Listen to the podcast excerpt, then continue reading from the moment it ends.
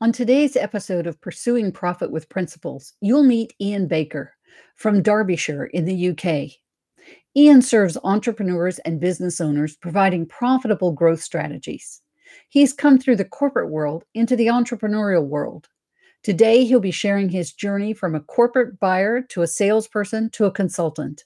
If you've ever struggled with selling in your business, you want to listen to Ian.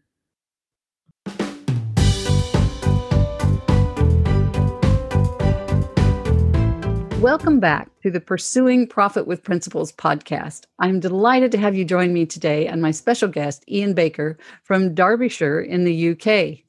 Ian serves entrepreneurs and business owners providing profitable growth strategies. I love it. Welcome, Ian. So glad to have you here today.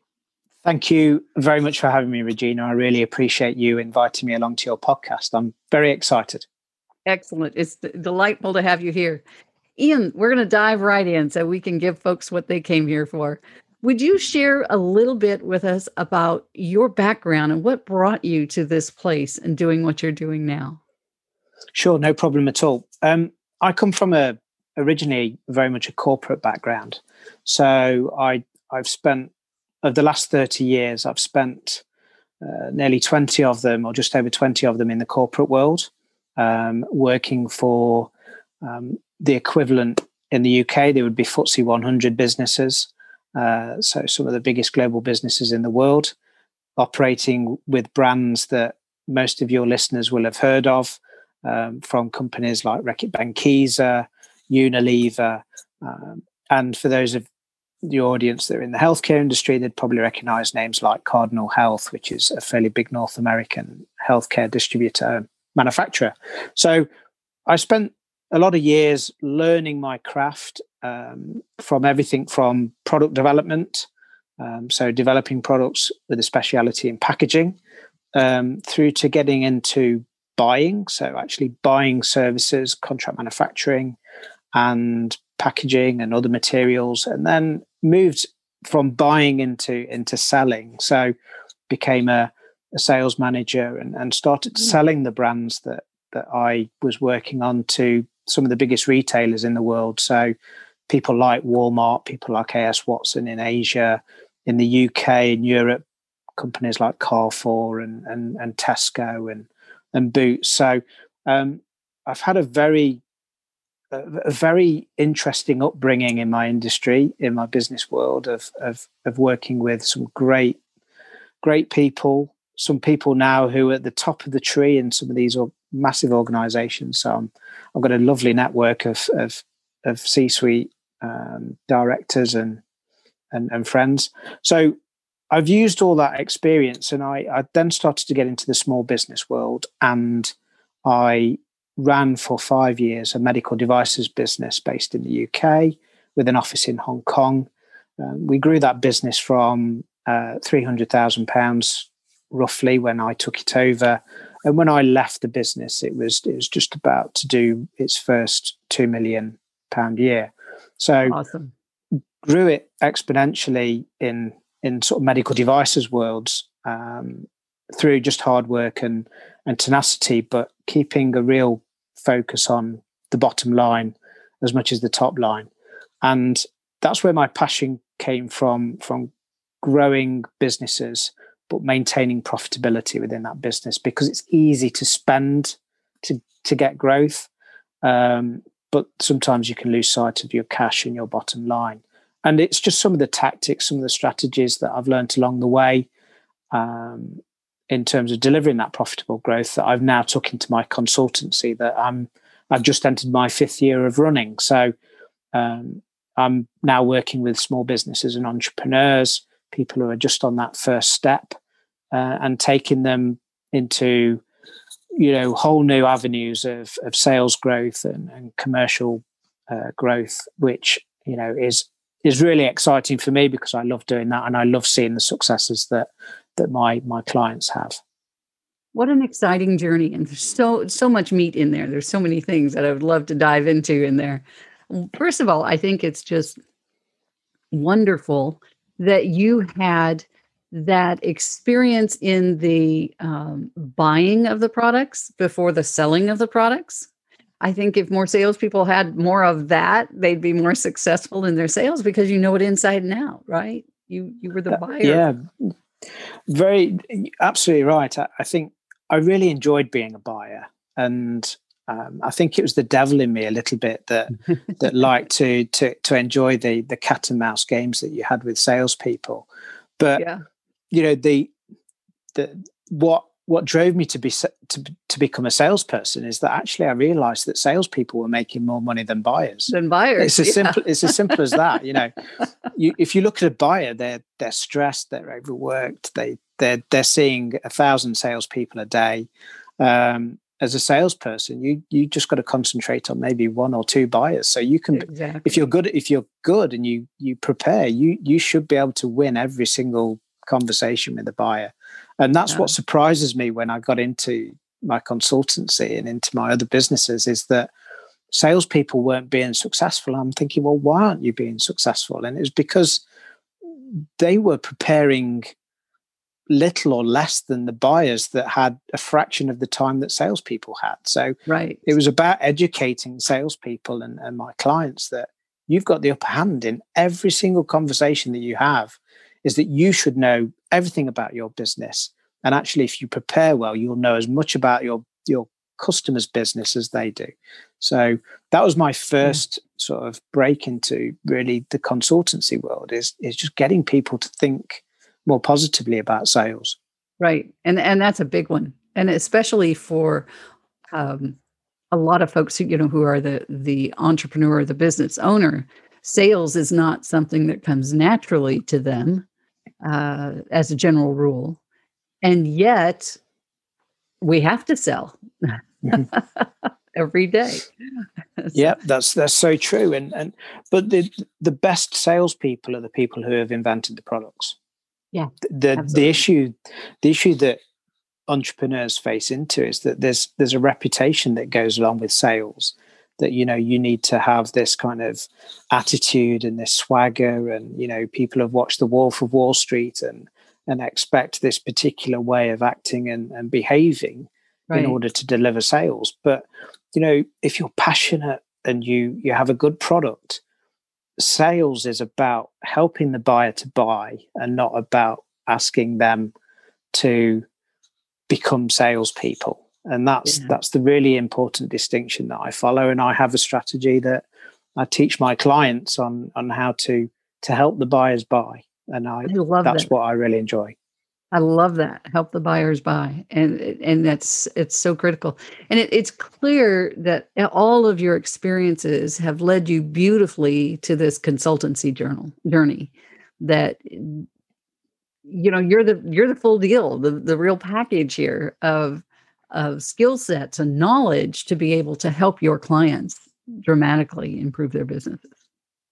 Yeah, certainly. And I think when I started my consultancy, you know, four years ago, is that I had a, a particular idea of how it want how I wanted it to go. It was to be, you know, parachuted in to be some sort of business savior and and you know guru about how to fix things and how to solve things. And to a degree, some of that happened. But I realized as the journey has gone along for me is that um, I've, I've done a lot more coaching. Mm-hmm. So, which is very different to consultancy. Yes. And I do mentoring, which again is different from coaching.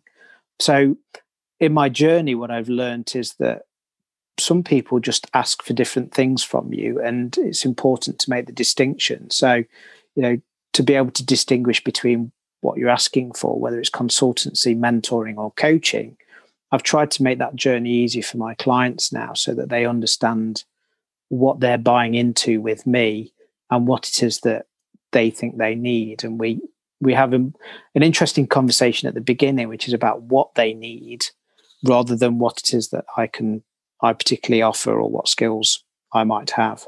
Excellent. Excellent. Would you spend a few moments and talk about because you're as passionate about this piece as I am. I've, I've gathered from the conversation, little conversation we've had so far. but the difference between pursuing revenue and pursuing profit. We hear everybody talk about six figures, seven figures that, you know, in in revenue. And as you and I know, if you don't have strategies for increasing your profit, you can just keep escalating the revenue and go out of business, right? Yeah. Can you true. talk about that a little bit about revenue versus profit and and why you focus on the profit side? Well, I, I have a saying which I, I don't think I can take ownership for, but but sales is is vanity and profit is sanity.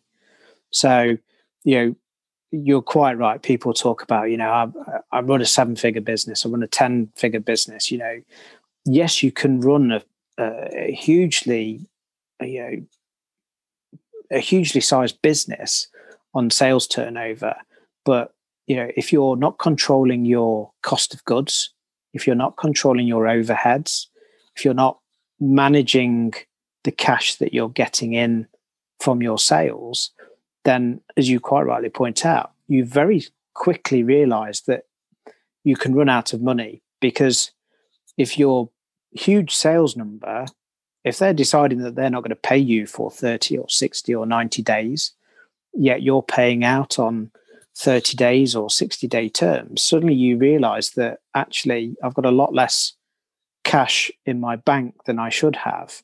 So I I get my clients to focus very much on their cost of goods and control mm-hmm. of their cost of goods. Uh, and you know, not every business has cost of goods. If you're running a service business, True. then True. You, you're predominantly overheads. But you know, I I work closely coming as a buyer. I know how to control cost of goods um, and how to buy effectively.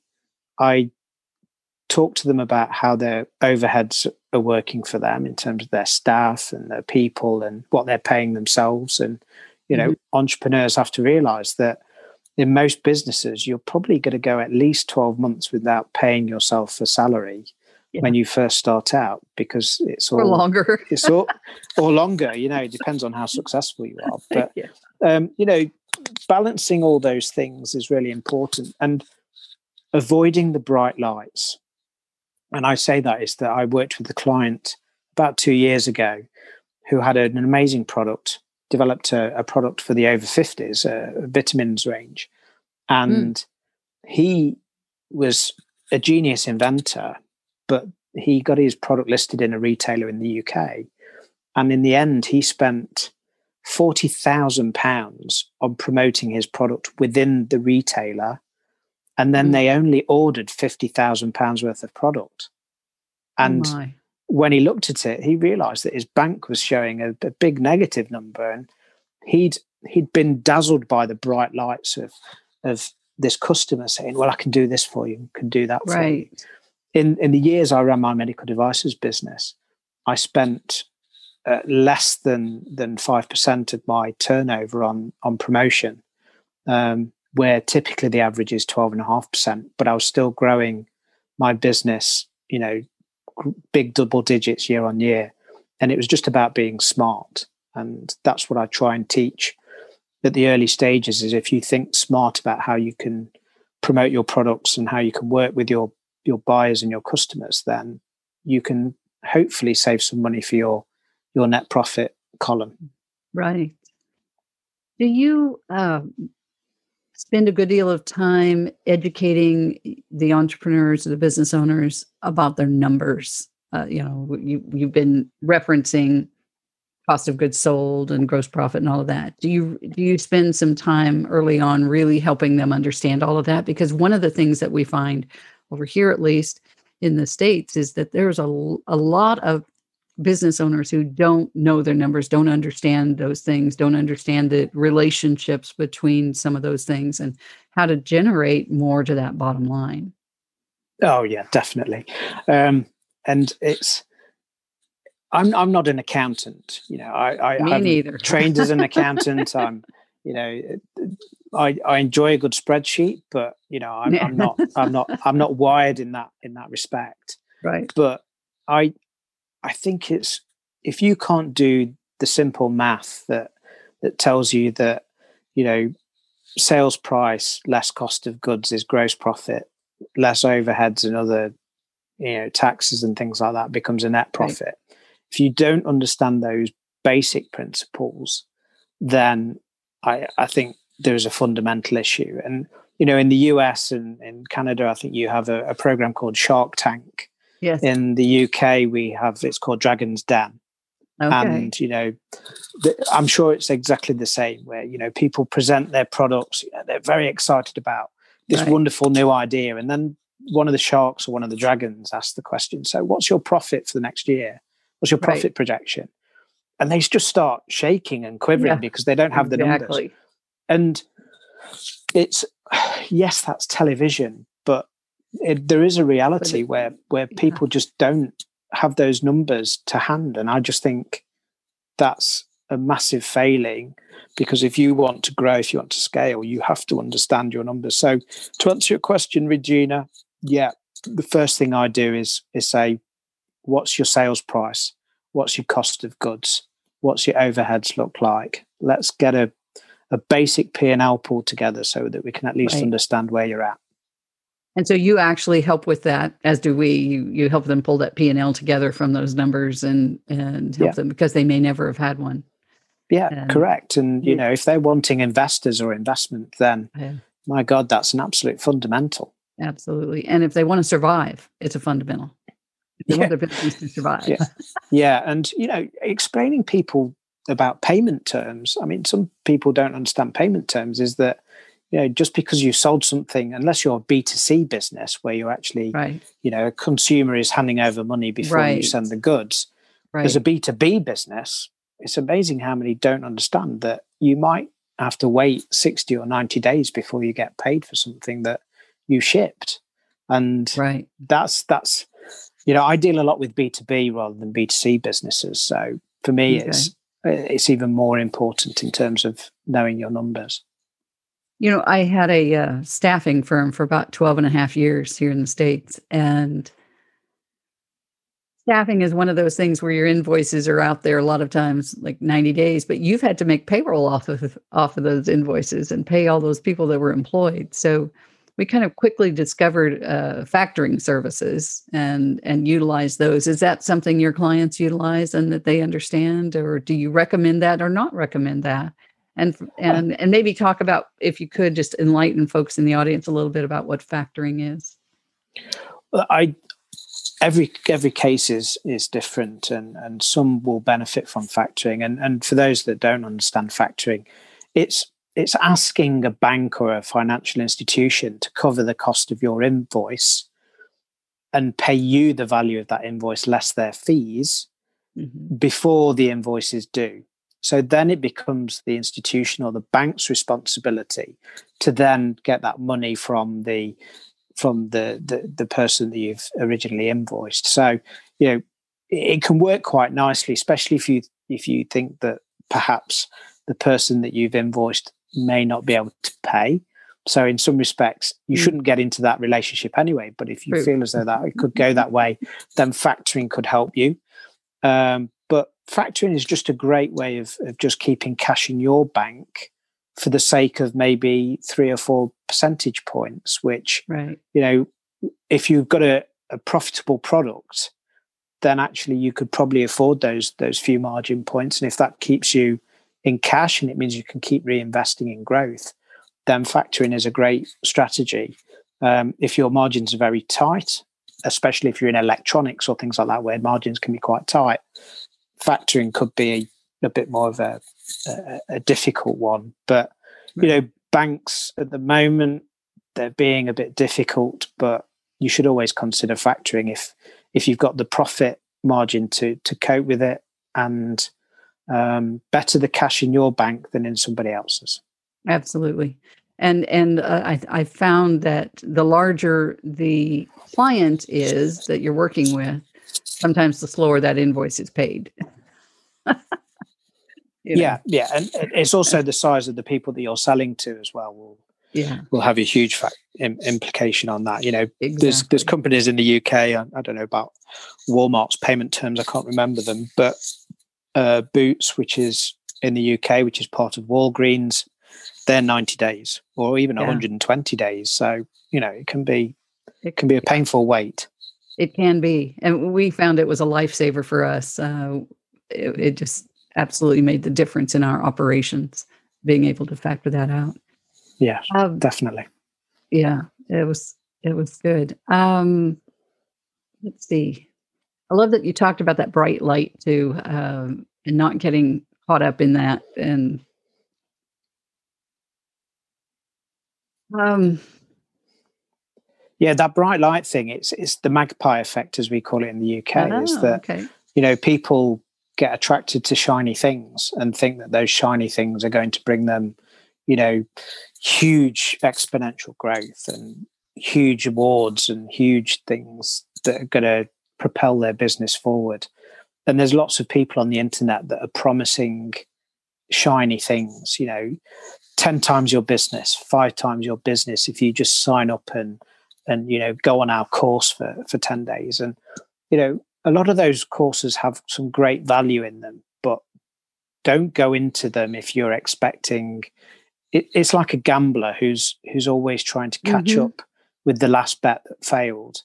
Yep. Is that if that's the position you're in, if you can't afford to gamble on those courses, then don't gamble on them. Mm-hmm. Just focus on the hard work that you can deliver yourself, and and and and take it forward that way by all means use the techniques that these guys use but if you can't afford the $10,000 that that they're offering to to 10 times your business don't don't bankrupt yourself because it, it you know it, it is a it can be a route to to nothing unfortunately yeah. so that's what i meant by the bright lights is that you can get sucked into doing things that Absolutely. you think are going to there's no fast track there's no shortcuts yeah. to to to, to being successful. You know, it can take you five years to be an overnight success.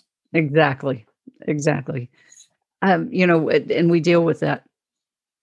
We call it a, here shiny object syndrome quite a bit. And one of the things I found, and tell me if you find this to be true as well, is that I, as I'm working with a client and we create that roadmap for where they're going, and they get that clarity and get rid of that overwhelm, that it actually creates the filters that eliminate the shiny object syndrome because they know exactly where they're going and what they've got to do. So as these things are coming at them, I kind of see it as like, oh, no, don't need that. Throw that one away. Don't need that. Yeah, this one I can use. This one will take me where I need to, you know, it will help me get down the road further. And yeah. found that to be just a huge filtering device for them as they understand where they're going and how to get there. Do you find that to be true?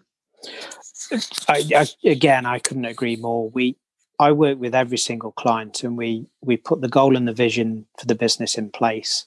We develop the strategies that are going to help him deliver that that goal and vision, and then we place the particular and very specific tactics, measurable tactics under each strategy that's going to help them to get to that.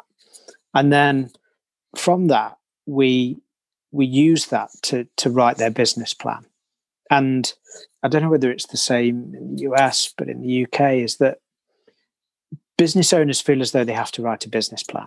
I must write a business plan. I've got to write a business plan. So they download a template off the internet right. and they start filling it in under all these headings. Right. And they start writing what they think needs to go under each heading. Right. And they send me their business plan and go, What do you think? I've written this. And I go, Well, who have you written it for? Well, you. I said, I don't, I don't, I don't, I, I care about your business, but you know, the business plan has to be written by you for you so that if it's it's your instruction manual on how you're going to run your business. Like you know it, it's like opening a, a, a, a, a big box of uh, flat pack furniture and and and looking at the picture and going right i'm going to build it just yeah. looking at the picture.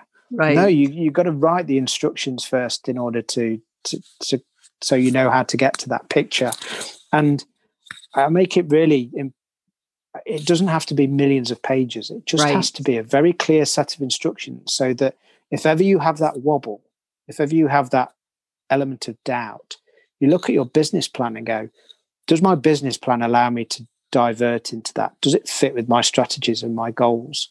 If it does, then let's have a look at it if I can afford to. If it doesn't, then dismiss and move on. I so, yeah, the the business planning is is is really important, and and that's fed by the numbers, it's fed by the goal, and it's fed by you know the market. Right. Excellent. I, yeah, I love that.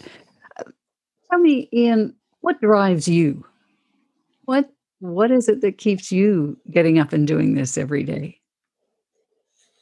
Uh, well, it would be remiss of me to to to to not say that it's you you when you when you move away from a salaried position, you know, and as you know, as a, a CEO of a business, you know, you you get the paycheck at the end of each month, and you you you you're quite comfortable, and everything's eh, good and and happy in the world, and you Right. you take that plunge to going from salary to nothing, Right. and for me, the reason I, I get up in the morning is is because I want to achieve a particular set of goals for myself. So uh, I wouldn't be here saying telling people to write business plans and write strategies if I didn't have them for myself.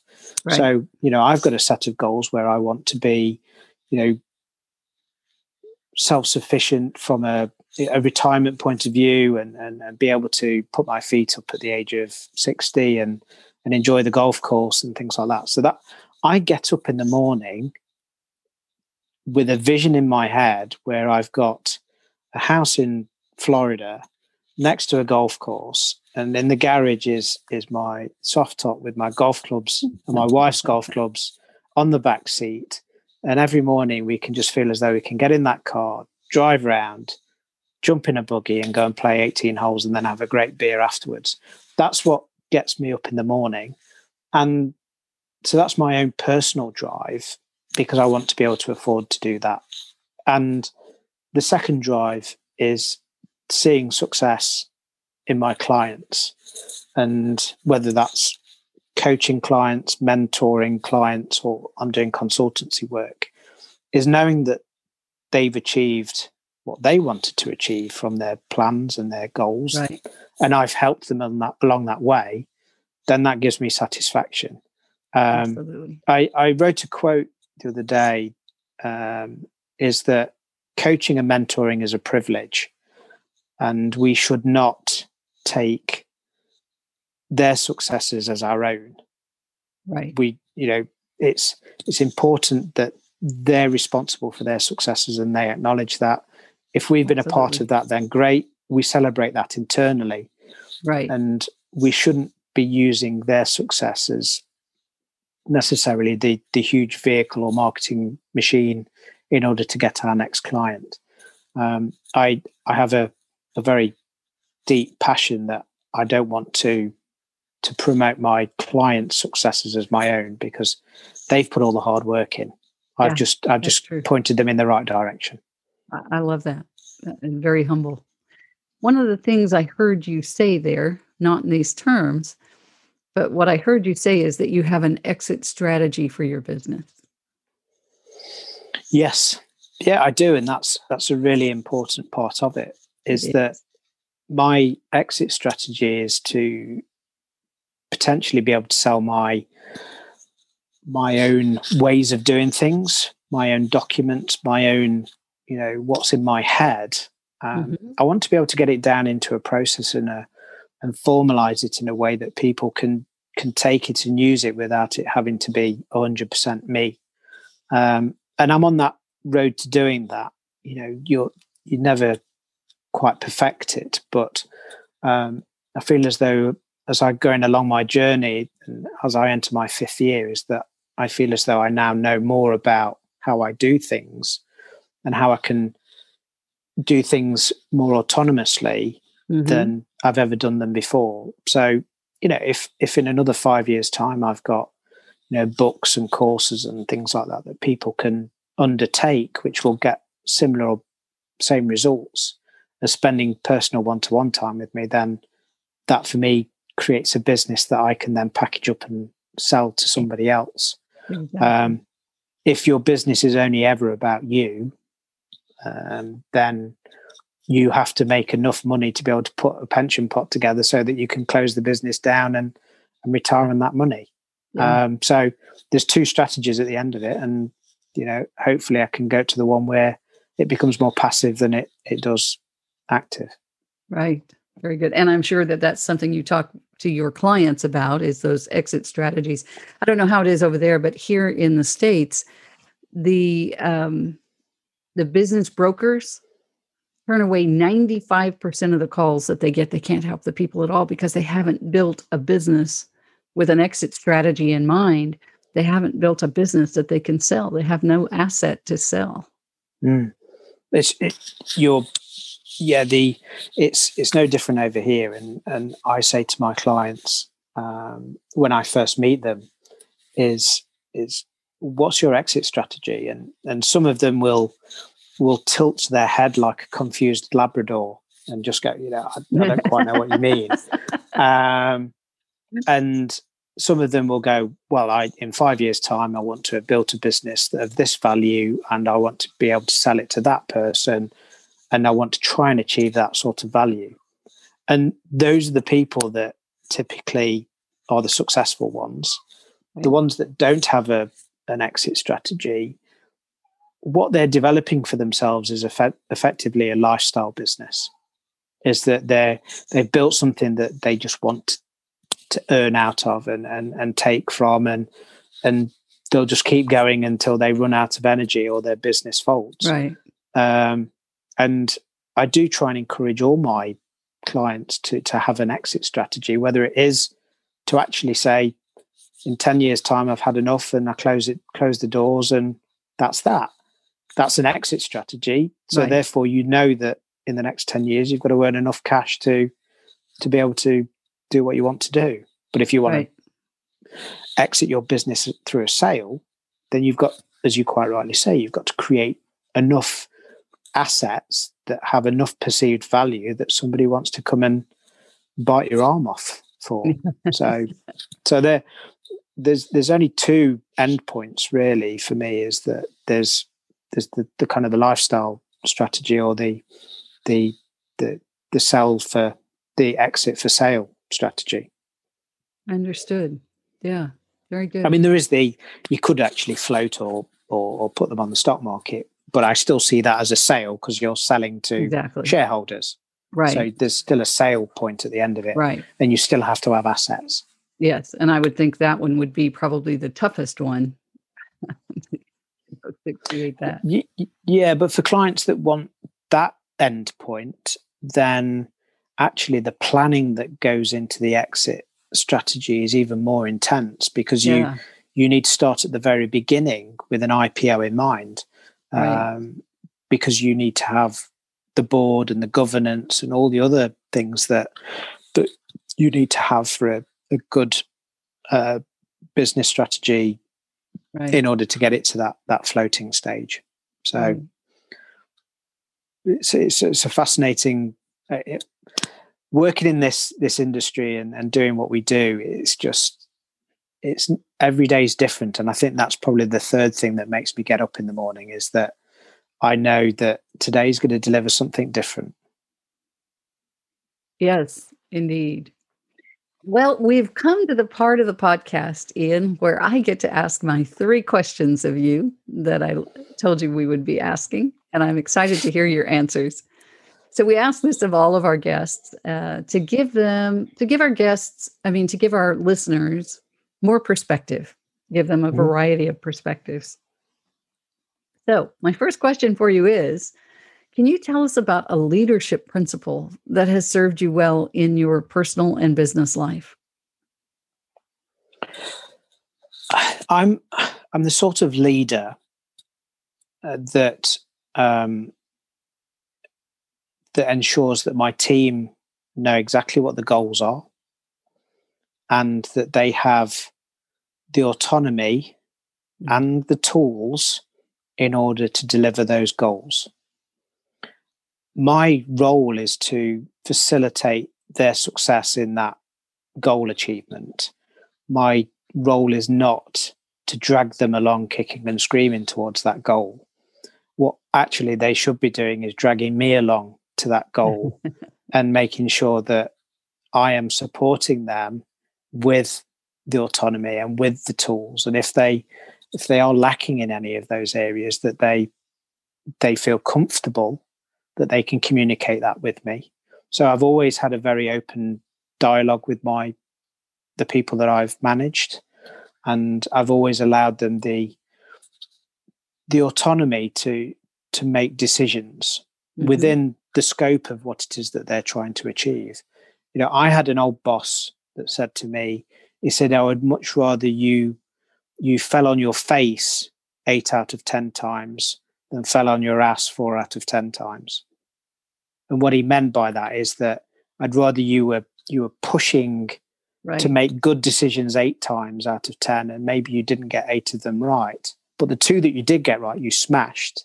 Right. Rather than just being this conservative, you know, I don't know yeah. whether I'm going to do that, and then uh, eventually you don't make any decision and you just right. fall backwards. So, so for me, it's it's providing the tools and the the processes and the autonomy and the openness in order for people who work in my teams to be able to make the decisions that that they think are going to achieve the goal in its best way.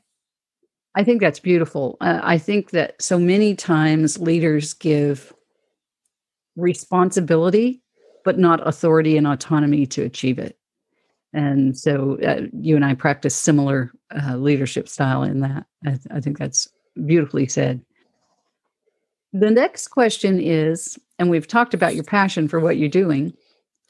The next question is How has following your or pursuing your purpose and your passion impacted the success of your business? Um, I think it's had a positive effect in some respects that I'm getting to to do what I want to do outside of work. Um, you know, as as my business has grown, it's allowed me a few more freedoms to to do what I want to pursue. Um, the the thing is with, you know, I'm not. I struggle sometimes with focus, and I'm I'm going to you know put this on the table now. Is that you know I talked earlier about the magpie effect or the shiny object syndrome.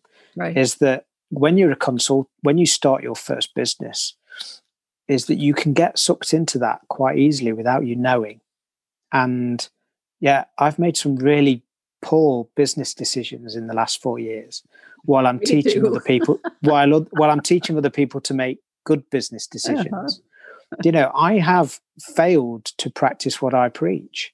And you know, I'm quite open about that and I'm I'm comfortable saying it that I have made mistakes in the last four or five years that, you know, has cost me money has cost me, you know, reputation. But I don't regret making those decisions. I've just decided that I'm going to learn from them, and and and pass those learnings on to the people that that I work with now. And you know, that's that for me is the the, the beauty of of what it is that we we do as entrepreneurs and business owners is that we get to pursue what we want to and if we're successful we get to do what we want to. You know, I think there's a quote some, somewhere along the lines of, you know, as entrepreneurs, we do all the things that people don't want to do to go on to live the life that people can't afford to do.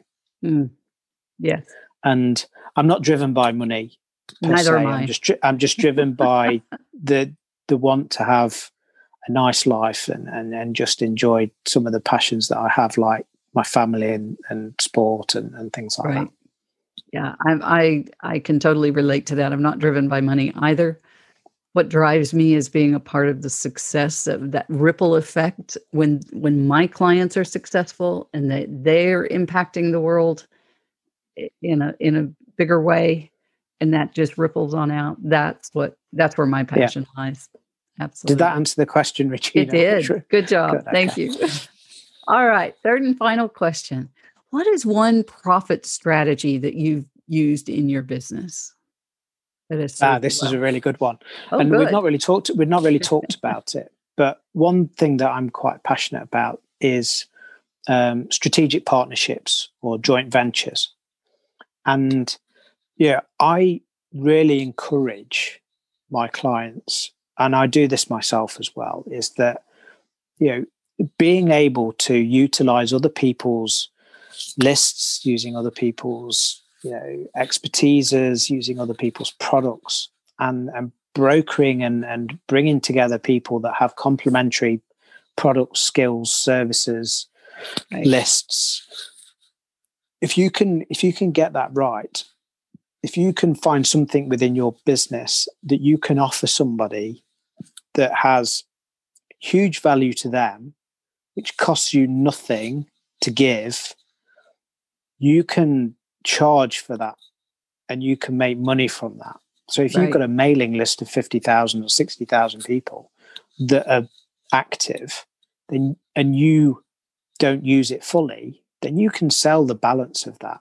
You know, if you're a lead generation business and you're generating 10,000 leads and only 2,000 of those get used, then what are you doing with the other 8,000?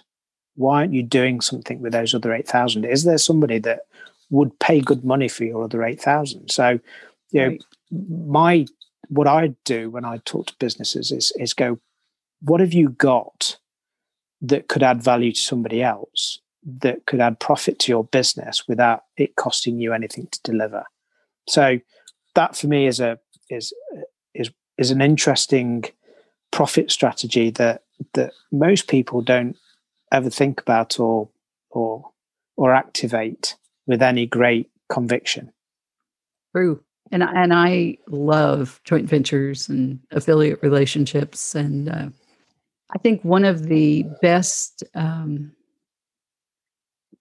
descriptions that I've heard of that. Um, I don't know if you're familiar with Jay Fiset out of Canada or not. Uh, yeah, Jay, I know Jay. Yeah, yeah, he has the JVology program, and Jay talks about upstream and downstream, and it's such a, a beautiful metaphor for those joint venture relationships that you're standing in the middle of the river, and coming from upstream are the people who um, you know they're people that are sending you clients would be those who serve them before they have a need for your services so they serve them they send them on to you that river flows down you you capture those you work with them and then you send them downstream to somebody else who needs them after your services. And i just i um i just love that analogy of standing in the river and the upstream and the downstream. Yeah it's it's it's it's such a powerful opportunity that people Absolutely. don't don't really some people do it without knowing they're doing it but you know mm. when you actually acknowledge and, and tell people about the process and they go wow i work with a guy called sahil khan who who again he's in that joint venture expert world and and i i do a lot of work with him i i'm one of his um, pupils and we spent a lot of time together and yeah, I've learned a lot from him, and I, I pass that down into my clients wherever Excellent. possible. It's it's an opportunity for exponential growth. Hmm. It truly is. It certainly is more so than maybe spending ten thousand dollars on a on a on a course that you you don't see the content of until you've parted with your cash. Or a Facebook ad. I wouldn't comment on social media because you know I'm of an age where I, it's kind of passing me by. I, I use it as best I can. This has been wonderful, Ian. I have so enjoyed our time together. Uh, I, have enjoyed it too. Thank you. It's been it's been brilliant, and you've you've you challenged me and got me thinking, and I love that. Good. And I understand that you have something you'd like to share with our listeners, uh, an opportunity for them to to take advantage of an offer. Would you share that with us? Yeah, sure. If if your your listeners want to go to my website, which is ianbakerconsultancy.co.uk, on there there's a, a, document that I've I've created called 10 amazing uh, steps to, to getting the most out of um, external help. So external help oh, being consultants. Excellent. So I help people understand the difference between mentoring, consultancy, coaching, and in that document, I also give 10 tips so that you can get the most out of people like me and, and you, Regina, so that they're not getting fleeced, they're getting the most out of it and they get best value. Because for me, offering and ensuring that my clients get value is really important. And if I can teach that to entrepreneurs, then you know it doesn't have to be me that they employ, but as long as they're employing people for the right reasons on the right and using these tactics, then then that's good enough for me. So they can download that for free off my Excellent. website and and they're more than welcome to it. Well, that's wonderful. Thank you. And we'll put that link in the show notes, folks, so that you can go right there and and pick that up. That that's a a, wonderful offer because it is so important to understand uh, who you need in your life and your business to to help you out. What what level of service that is that you need, whether that's a consultant or it's a coach or it's a mentor, whatever that may be. Excellent. Again, thank you, Ian. I have so enjoyed having you here today. It's been a pleasure it's getting to know you better. I, have enjoyed it every minute, and uh, good luck to your listeners. And I hope they are all extremely successful. Thank you.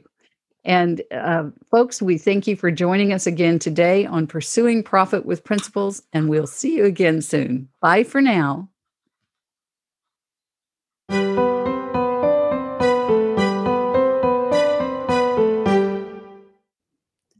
Thanks for listening today. As you can see, all entrepreneurs experience challenges in business. It's my experience, however, that with every challenge we solve, we create a new challenge. So let me ask you what's the biggest challenge in your business? Are you generating the profit that you desire? Do you know what systems you need in order to create more efficiency and profit in your business?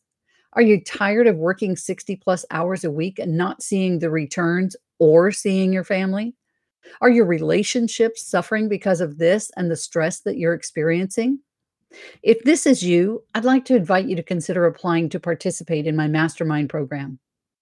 This mastermind is for entrepreneurs who are already making 500,000 or more in revenue but are missing out on sufficient profit and time to live life on their own terms. As a result, their relationships are also suffering they're looking for a more integrated lifestyle as defined by Dave Rule in Done by Noon, knowing that work and life will never be balanced 50 50. As entrepreneurs, we know there will always be overlaps, but we can look at it from a holistic, more well rounded approach to work and life. So, this mastermind is not for you if you're too busy or broke to invest in leverage for your business, or if you want to figure it out on your own again and you're not committed to reclaiming the most important relationships in your life. It is for you if you're done reinventing the wheel and doing it the hard way. You understand that speed and ease equals income, and you want to increase the speed of your income and profit. And you want to add leverage into your business and be able to cultivate, strengthen, and renew great relationships in your life.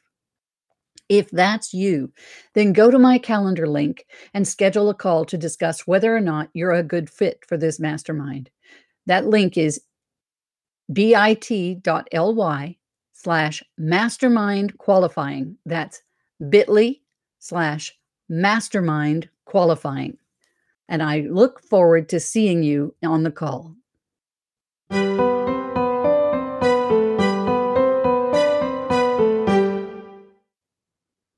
On my next episode of Pursuing Profit with Principles, you'll meet Extus Justin, a coach for coaches and consultants.